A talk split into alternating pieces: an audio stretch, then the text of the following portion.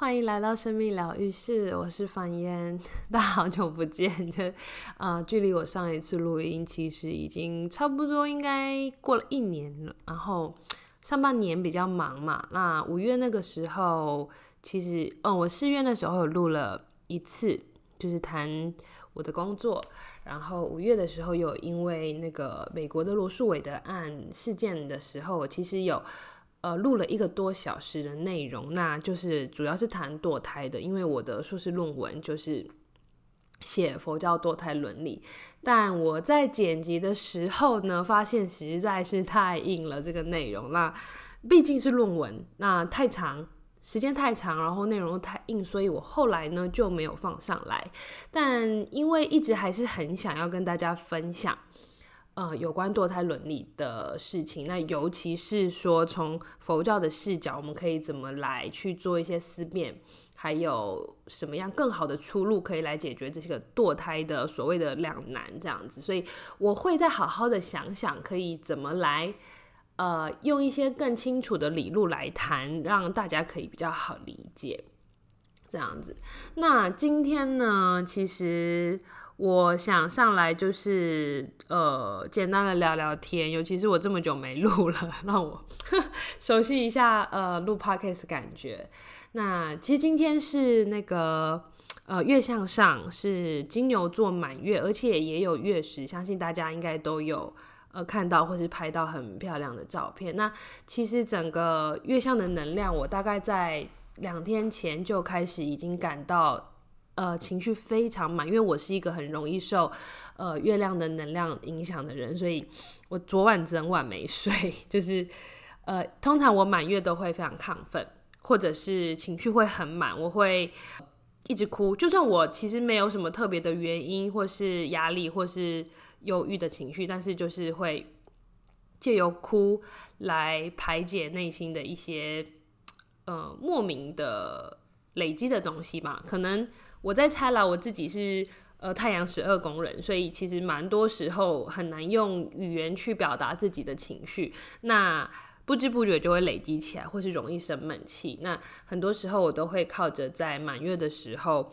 呃或者是生理期来的时候，去透过呃哭，透过眼泪去净化自己，去释放掉这样子。那当然在满月或是新月的时候，如果呃。大家有这个习惯的话，就是会做一些许愿啊的呃仪式。那满月的话，其实比起新月做一些计划型的愿望，更适合去做一些感恩、呃释放的冥想，对，或者是去清理一下，然后去观看自己内心有什么样的恐惧或是压抑，去把它清理掉。那金牛座满月的话，又听说是可以跟。呃，一些金钱恐惧相关的许愿是，如果你这个人特别对，像其实我就是对金钱特别有一些执着或是恐惧的话，然后比较难以吸引到所谓的丰盛的，就蛮适合利用这个金牛座的满月来做一些许愿的仪式。我突然觉得我声音好像有点沙，因为昨天一整晚没睡。然后呃，其实昨天因为十一月七号嘛，那也是节气来到立冬了，所以。嗯，虽然其实气温上感觉没有没有降温，但是时节的转变还是有带来一些能量上的转换。那可能长辈或是。身体有一些救急的，就会比较容易不舒服，所以呃，立冬来了之后，也建议大家可以就是多休息，那可以早睡，然后晚起，听起来很奢侈，对，然后或是呃补补身体这样子，然后不要做太激烈的运动，对，我们秋冬之后就是一个适合嗯去收藏自己能量的的时节这样子。那我今天要聊什么？刚刚谈到月亮，其实我今天想要谈的是。哎，有跟月亮其实也有一点点关系。我想要来谈谈《宝莱坞生死恋》这个电影。那呃，为什么会想谈？其实有点意外的是，我昨天呃忘记为什么，我又把我我散步时会想要点开《宝莱坞生死恋》里面一个非常经典的歌舞，就是哆啦蕾哆啦，我不我不确定我那念对不对？它会翻成所谓的双双轮之之月。双轮之月，那为什么叫双轮之月？我等一下会做一点介绍，可以尽量不要暴雷，但我尽量。对，那呃，这是一部我很喜欢的歌舞，那也其实我对于这个电影，我后来有很多的想法。其实我不确定，呃，大家有没有看过，但还蛮少看到有人在讨论的。其实对于《宝莱坞圣史恋》，如果有讨论的话，影评可能也是落在一些呃，去讨论说印度阶级制度下的爱情悲剧。或者是觉得哦，电影好像做了一些批判，但蛮多影评觉得这个批判力道好像蛮不足的，所以，嗯，我今天其实也就是聊聊，然后内容上又比较散乱一点，那不会像以前就是有很明确的议题那个层次的铺陈，对，那但是呢，我又觉得说我想要从这个电影它给我的，除了在讨论阶级制度下的。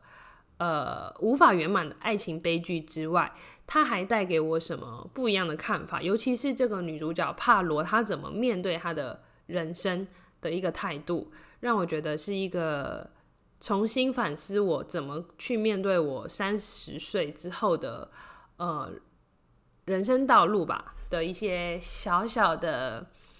小小的心得。好了，这样子讲，其实因为我我十月。底刚过完我的三十岁生日，那平常呢，应该这样讲，就是我今年的生日没有像以往那样会，呃，去觉得是不是该，呃，写一篇文章，乐乐等的文章来反思一下我这一年做了什么，或这几年做了什么，毕竟是一个感觉是一个坎，一个不是坎，一个转捩点，或者是去呃。拍拍拍照，甚至是吃吃吃蛋糕、吹蜡烛、许个愿，没有。我今年。的生日甚至没有没有吃蛋糕，我也没有想要吹蜡烛，也没有想要许愿，我就觉得呃踏踏实实的把生活过好，好像比较重要一点。那当然，平常我自己生日就是会喜欢我自己的行程啦，因为我是一个即便是单身也可以过得很自在的人。就是嗯，大家可能有看过那种孤独量表，然后可能最最严重、最怎么讲程度最高的孤独。孤独者就是自己一个人去动手术，就应该有什么自己一个人吃烧肉啊、烧烤，自己一个人唱歌，或是自己一个人干嘛？那最程度最高的就是自己一个人动手术嘛。我甚至觉得我是可以有办法自己一个人去动手术的人。那所以通常我的生日我都会自己去找一个想看的早场电影，然后或者安排一下一整天的行程这样。那今年就蛮幸运的，因为我回高雄后，呃，除了就是呃之前做了一个我我还蛮喜欢的一个工作。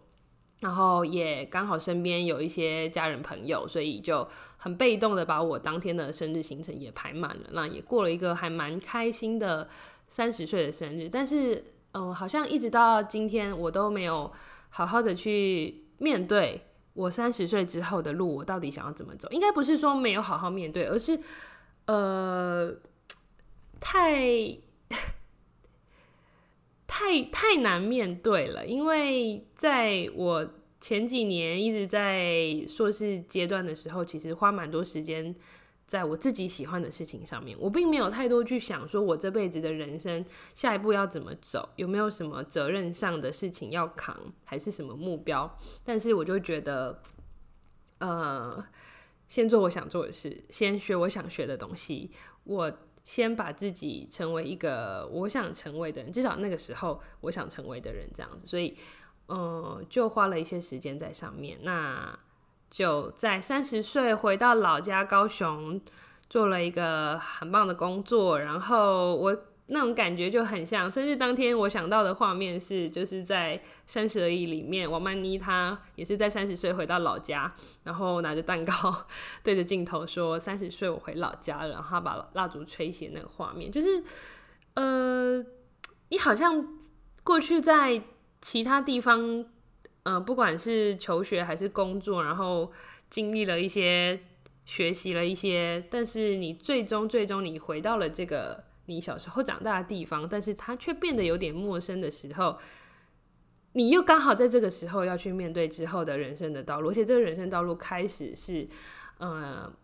关乎于原生家庭还有责任的时候，好像束缚也来了，好像压力也来了，但是不见得每个人都能够在这个时候已经是一个所谓的三十而立，能够好好的用自己的脚跟站稳的年纪，或许很多人。已经是了，但是我确定我很不，我不是，我就是呃三十岁，我没办法而立，但是我我现在努力的事情就是可能在瑜伽上把头套力练好而已。对，那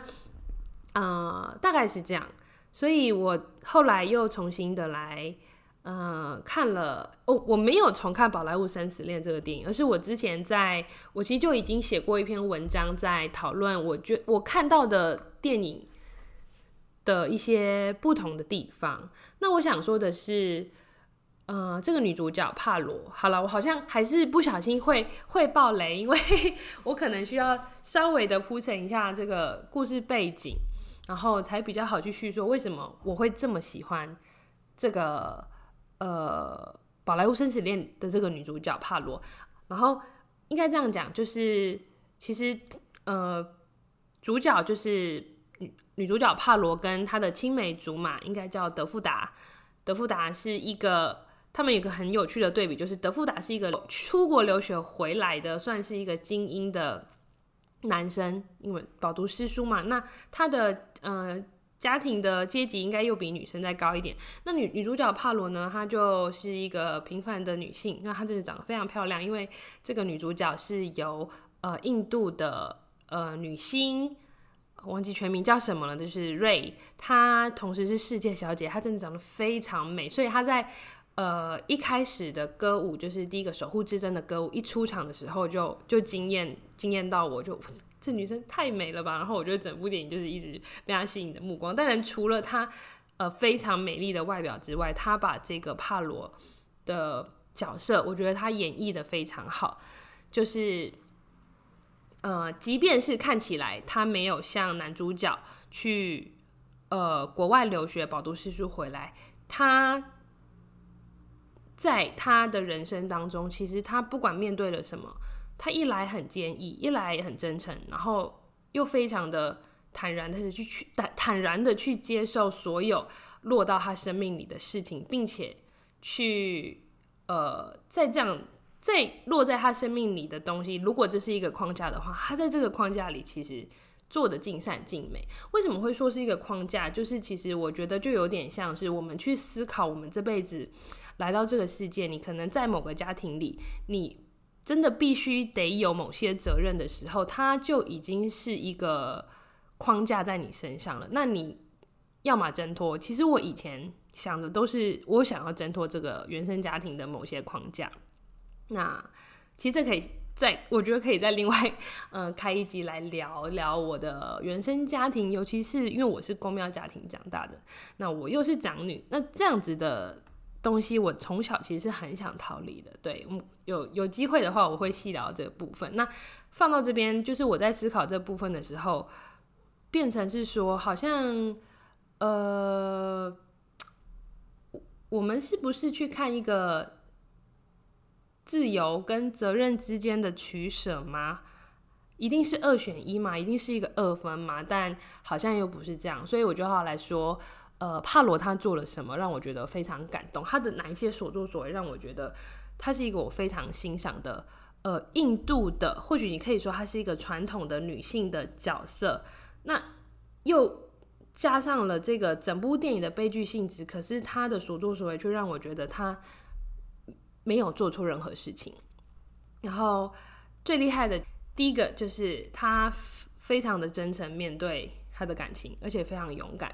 就是在一开始，一开始就是在描述他的青梅竹马的德富达出国的时候，他是非常的难过，但是他也就是暗暗下决心要守护着他心中的这盏明灯，一直到他回来。所以第一首歌舞《守护之灯》其实。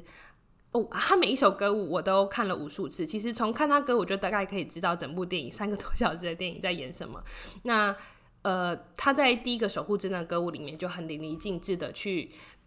表现了他对男主角的这个心中的这个灯，这个爱。那。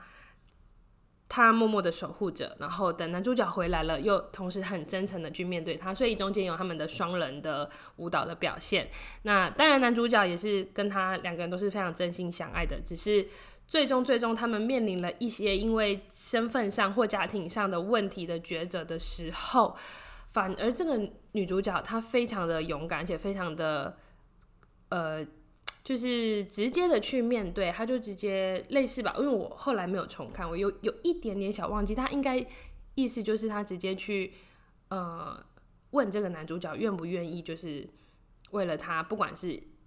私奔还是就是去面对他们之间的爱情，要不要娶她这样之类的。那在他勇敢的去。呃，发问之后，即便得不到男主角的回应，男主角就是有一点点，虽然我觉得电影可能想把他表现得很悲情，但是却过于懦弱了。那所以男主角并没有回应他的这一份勇敢的时候，女主角也没有苦苦哀求，她就是那种，哦，好吧，我这么真诚对待你，但是你没办法回应我，也就拉倒，拜拜，这样子，就是不会拖泥带水。他面对感情就是，我即便我很爱你，可是。在我们没有办法继续走这个爱情道路的时候，那没有关系，我还是爱着你，但是我会离开这样子。那他就走了。那后来呢？也因为就是两边的家庭，当然女方家庭就有点不甘心自己被甩，然后又或许被嘲笑他们的阶级比较低，所以就把这个女主角呢嫁给了一个地位在当地的一个地位蛮高的一个呃官夫，因为他已经死过太太了，然后带着个女儿，那他。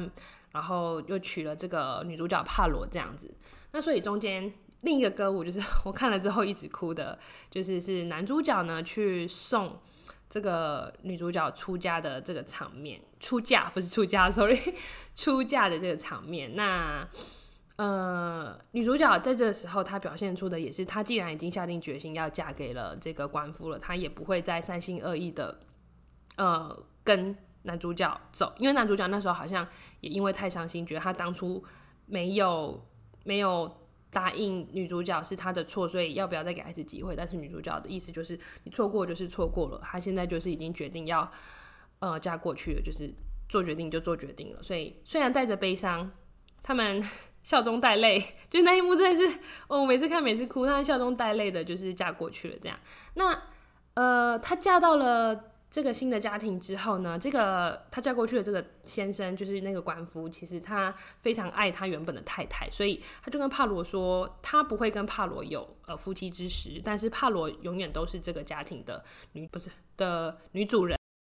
所以他希望帕罗把这个女主人的角色呃担当好这样子。那帕罗也呃坦然的接受了他这个身份，毕竟他也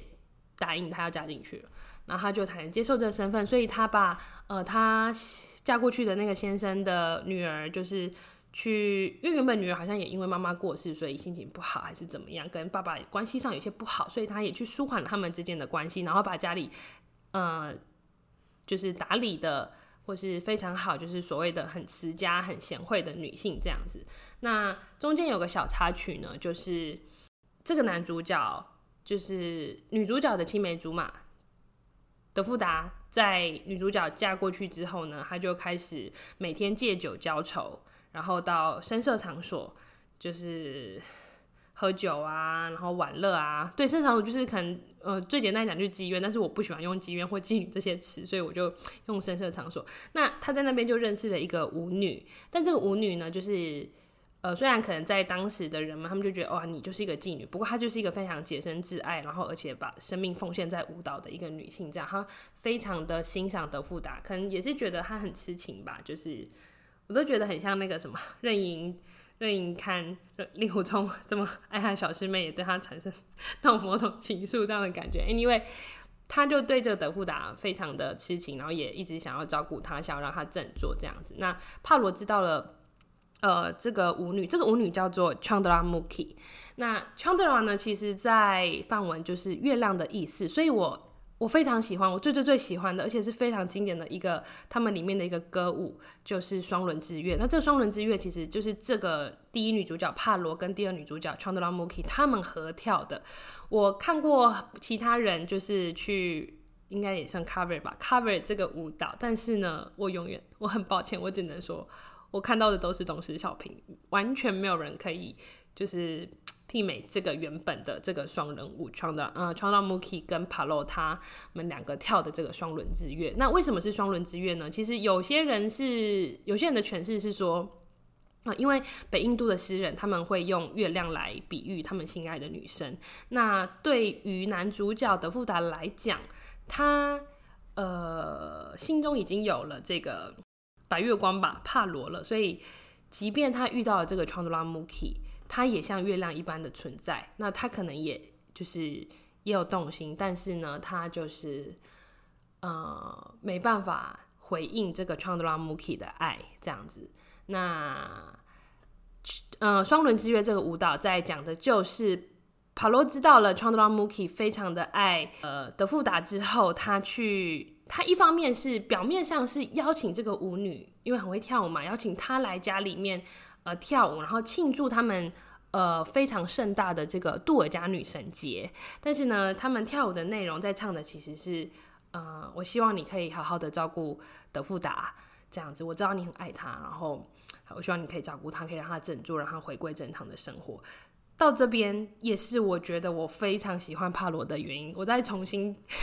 重新回到几个重点。帕罗第一个，他面对他面对感情就是很真诚，他守护着他心爱的男人回来，没有没有骑驴找马。第二个，他非常的就是果断，我然后非常的直接跟果断。我今天跟你表白，然后你没办法回应，那也没关系，我不会纠缠你，我们就是。好聚好散这样子。那第三个就是，即便是你没办法回应我，但是因为我爱你，我希望你过得好。然后，并且在我知道我们也不可能了的时候，因为已经她已经嫁给了新的家庭嘛，她知道她跟德富达不可能，但是她知道有人爱着德富达，而且可以是真心的爱德富达的时候，她希望这个爱德富达的人可以好好的去对待德富达，让就是让德富达过得好，这样子就是。呃，大概很像刘若英的那个“很爱很爱你”的那个歌词写的这样子，就是他对德富达的爱不是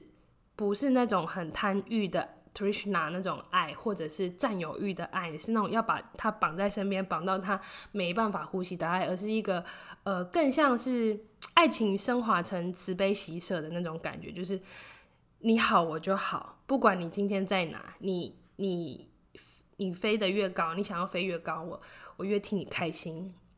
过得越好越开心的那种感觉，所以我觉得帕罗到这边，他都让我非常感动。那加上他其实邀请了这个舞女呃 Chandra Muki 来庆祝杜尔加女神节的时候，中间有个小插曲，就是因为他嗯没有告诉家人这个身份其实是类似妓女这样子。那后来就是被其中的一些呃就是坏分子。我想不到词，我就用坏分子。那个，我好久没有看到他们发信片。Anyway，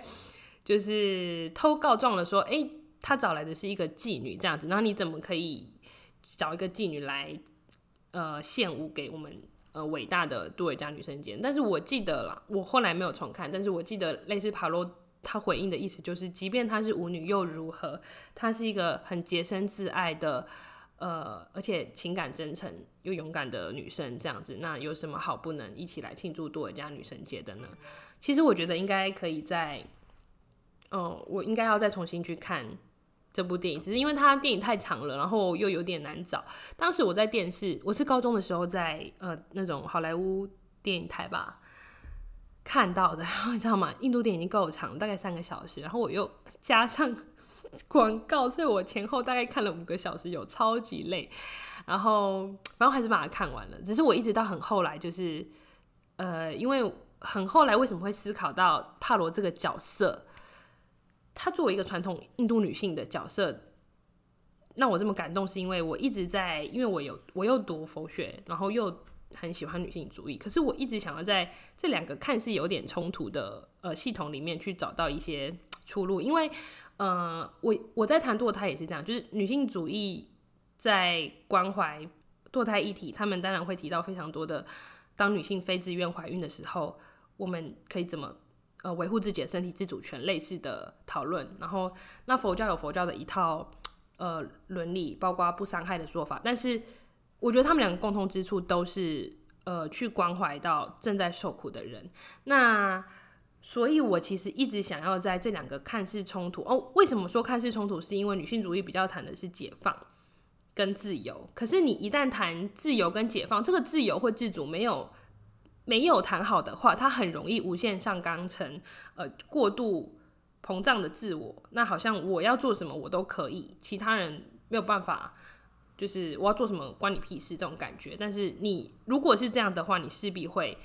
在某些行为上去伤害到人。可是当佛教伦理学第一个站出来的，那五戒好了，五戒第一个站出来的是不伤害的时候，他在行为上所作所为上是有一些比较需要去做一些节制的时候。今天都谈的比较含蓄一点，对，先这样子讲。节制的时候，那这两个部分，自由跟不去伤害人，我们中间怎么取得一个平衡，其实一直是我在思考的问题。那回到我刚刚讲的这个，呃，帕罗他他在作为一个传统的印度女性，其实她非常的，我觉得她知道她在一个框架当中，然后她并没有因为她处于的这个框架，造成她没有办法。求得他所想得到的东西是而怨天尤人。他当然电影里面他会悲伤，他会难过。他最后好，我不要破梗，我不要再破梗。好，他会被他他有他难受的部分，但是他最后都还是来好好的面对。那他在这个框架下，他可以怎么做？他其实没有去谈解放，但是。他又不被束缚。我所谓的他不被束缚的意思是他没有，他没有像呃男主角这样觉得哦，那都刷刷 k 了，我好像也无能为力了。我就在这个框架下，只能只能喝醉，并没有。帕罗就是在他该做的事情里面，他把它做到尽善尽美，这是我觉得最厉害的地方。后来我真觉得说，就是我给帕罗的。的一个诠释就是，他是一个有德性，而且有智慧，而且在爱情上面懂得慈悲喜舍的女性，所以我觉得非常的喜欢喜欢帕罗这样。那回归到谈了，好，我谈完了这个电影了，所以，嗯，我其实今这一年回来高雄就是。在家里面去跟家人生活的时候，当然，因为我在台北待了十年，所以很多生活习惯啦、跟想法，尤其是世界观这些观念，我其实我正好就是在台北想要追寻这些东西。那我建立好了我的一套 价值观之后，回到高雄，其实跟家人是会有很多的碰撞的。那我这个人虽然哇。我很我很可怕，是因为我是太阳天平。那太阳天平希望可以维持人际上的和谐，希望可以优雅的处理任何事情。但是我又是月亮处女，我对任何事情都有着一个偏执的 完美主义吧，这样子。那很多时候会变成说，我不跟你有正面冲突，但是我会用我的方法让你受伤。哇，听起来超可怕的！哦，我又是上升天蝎座，我把自己讲的好像一个很可怕的女人一样。那所以，呃，即便是我觉得我很多的所作所为，其实有让家人伤心的，但是并我并没有说完全不去思考。呃，尤其是我二九三十是土星回归，开始思考原生家庭与责任这些的事情的时候，我并不是完全没有思考，只是我。很多时候过得蛮混乱的。我刚从一个原本已经很熟悉的圈子里面走出来，然后可能要去做一些新的选择。那如果在这个时候我又去面对一些责任的时候，我就会想说：我现在到底我不是不想面对责任，我如果真的是想逃避责任的话，我就不会这么喜欢帕罗这个角色了呀。那我会觉得说。我会想的是，我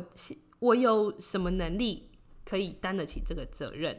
我我我能怎么扛？我要怎么扛？然后我有底气扛吗？我现在能扛得住什么？我站得稳脚跟吗？就是这是我一个到三十岁的时候，什么都感觉我好像完成了硕士，但是却什么都没有的一种彷徨感，但是又不见得那么彷徨，因为。过去那六年，花了这么多时间，我觉得最最开心的，当然还是我，呃，遇到了瑜伽。对，然后就变成说我目前可能在面临的就是我要怎么去在某些既有的框架下，那我的既有的框架可能就比较是属于我原生家庭，尤其是我家的这个宫庙，呃，带给我的一些责任的问题。那同时，因为我学了一套佛学的，呃，先以世界观来来理解好了，就是。我我我对这个东西有某些了解，然后我很明确的知道我不会走向灵媒或是通灵的这个路线。可是我要怎么去呃继续的把这个宫庙经营下去，就会变成你要么需要转型，那要么可能会遇到一些其他的问题。Anyway，这个这个是我目前比较遇到的难题。那加上我自己有我自己喜欢做的事情，那想做的事情，所以。但是我目前喜欢做，而且很想做的事情，也不见得能够赚得到钱，让我能就是有某些可以立足的这样。所以虽然有点混乱，但是总觉得说，呃，以前学的这些东西，呃，建立起来的，它其实已经是一个骨架了。我虽然，呃，可能假设我再搭一个帐篷好了，我帐篷还没搭起来，可是我已经看到骨架。那接下来就是努力的把。这个人生的这个帐篷把它撑起来，所以你要虽然要撑起来的这个过程一定是非常的不容易，那也不见不是说不见得做得好，因为我我毕竟 我毕竟是完美主义者，不可以让他做个半吊子这样，所以先到这边。我觉得如果大家就是对我家的呃宫庙，其实。虽然我都称它是公庙，是因为它目前的经营形式还是比较是公庙办事的方式。不过我们屏东那个叫海莲寺，它其实是呃一个寺院的名称，但我们又没有供养出家师傅，也不是只有拜佛，我们有拜一些民间信仰的神明，所以。还蛮有点复杂，但那边呢，其实是一个，其实是一个还蛮山明水秀，然后很适合去那边散散步啊，或是去修行也很适合的地方。那也欢迎大家如果有兴趣的话，可以来来走走。之后我呃一定会在那边办一些瑜伽营或者是身心灵相关的活动，对大家可以期待一下。那。嗯，如果有任何想知道的，或是希望我之后可以分享的、想交流的，都很欢迎到呃这个留言区，或者是我的生命疗愈师的社群。我知道我荒废了它许久，然后后来我看到有人陆续在加入的时候，我一方面很感动，一方面觉得天哪，我都没有让他继续的呃推动下去，这样。所以我想说，我趁这一次来聊个三十岁的心情，用我喜欢的电影来聊一下三十岁的心情，然后来。看看能不能重启我的 podcast 这样子，因为毕竟之前还是有蛮多人希望我可以分享一些，呃，有关瑜伽啦，或是生命哲学，或是佛学的问题，呃的一些内容这样子。所以，好，今天很谢谢大家陪伴我到现在，就先跟大家说拜拜，晚安，然后，呃，立冬了，好好休息。对，好好让自己的身心放松一下。那今天的满月也很适合做个许愿跟放松身心的活动。嗯，晚安。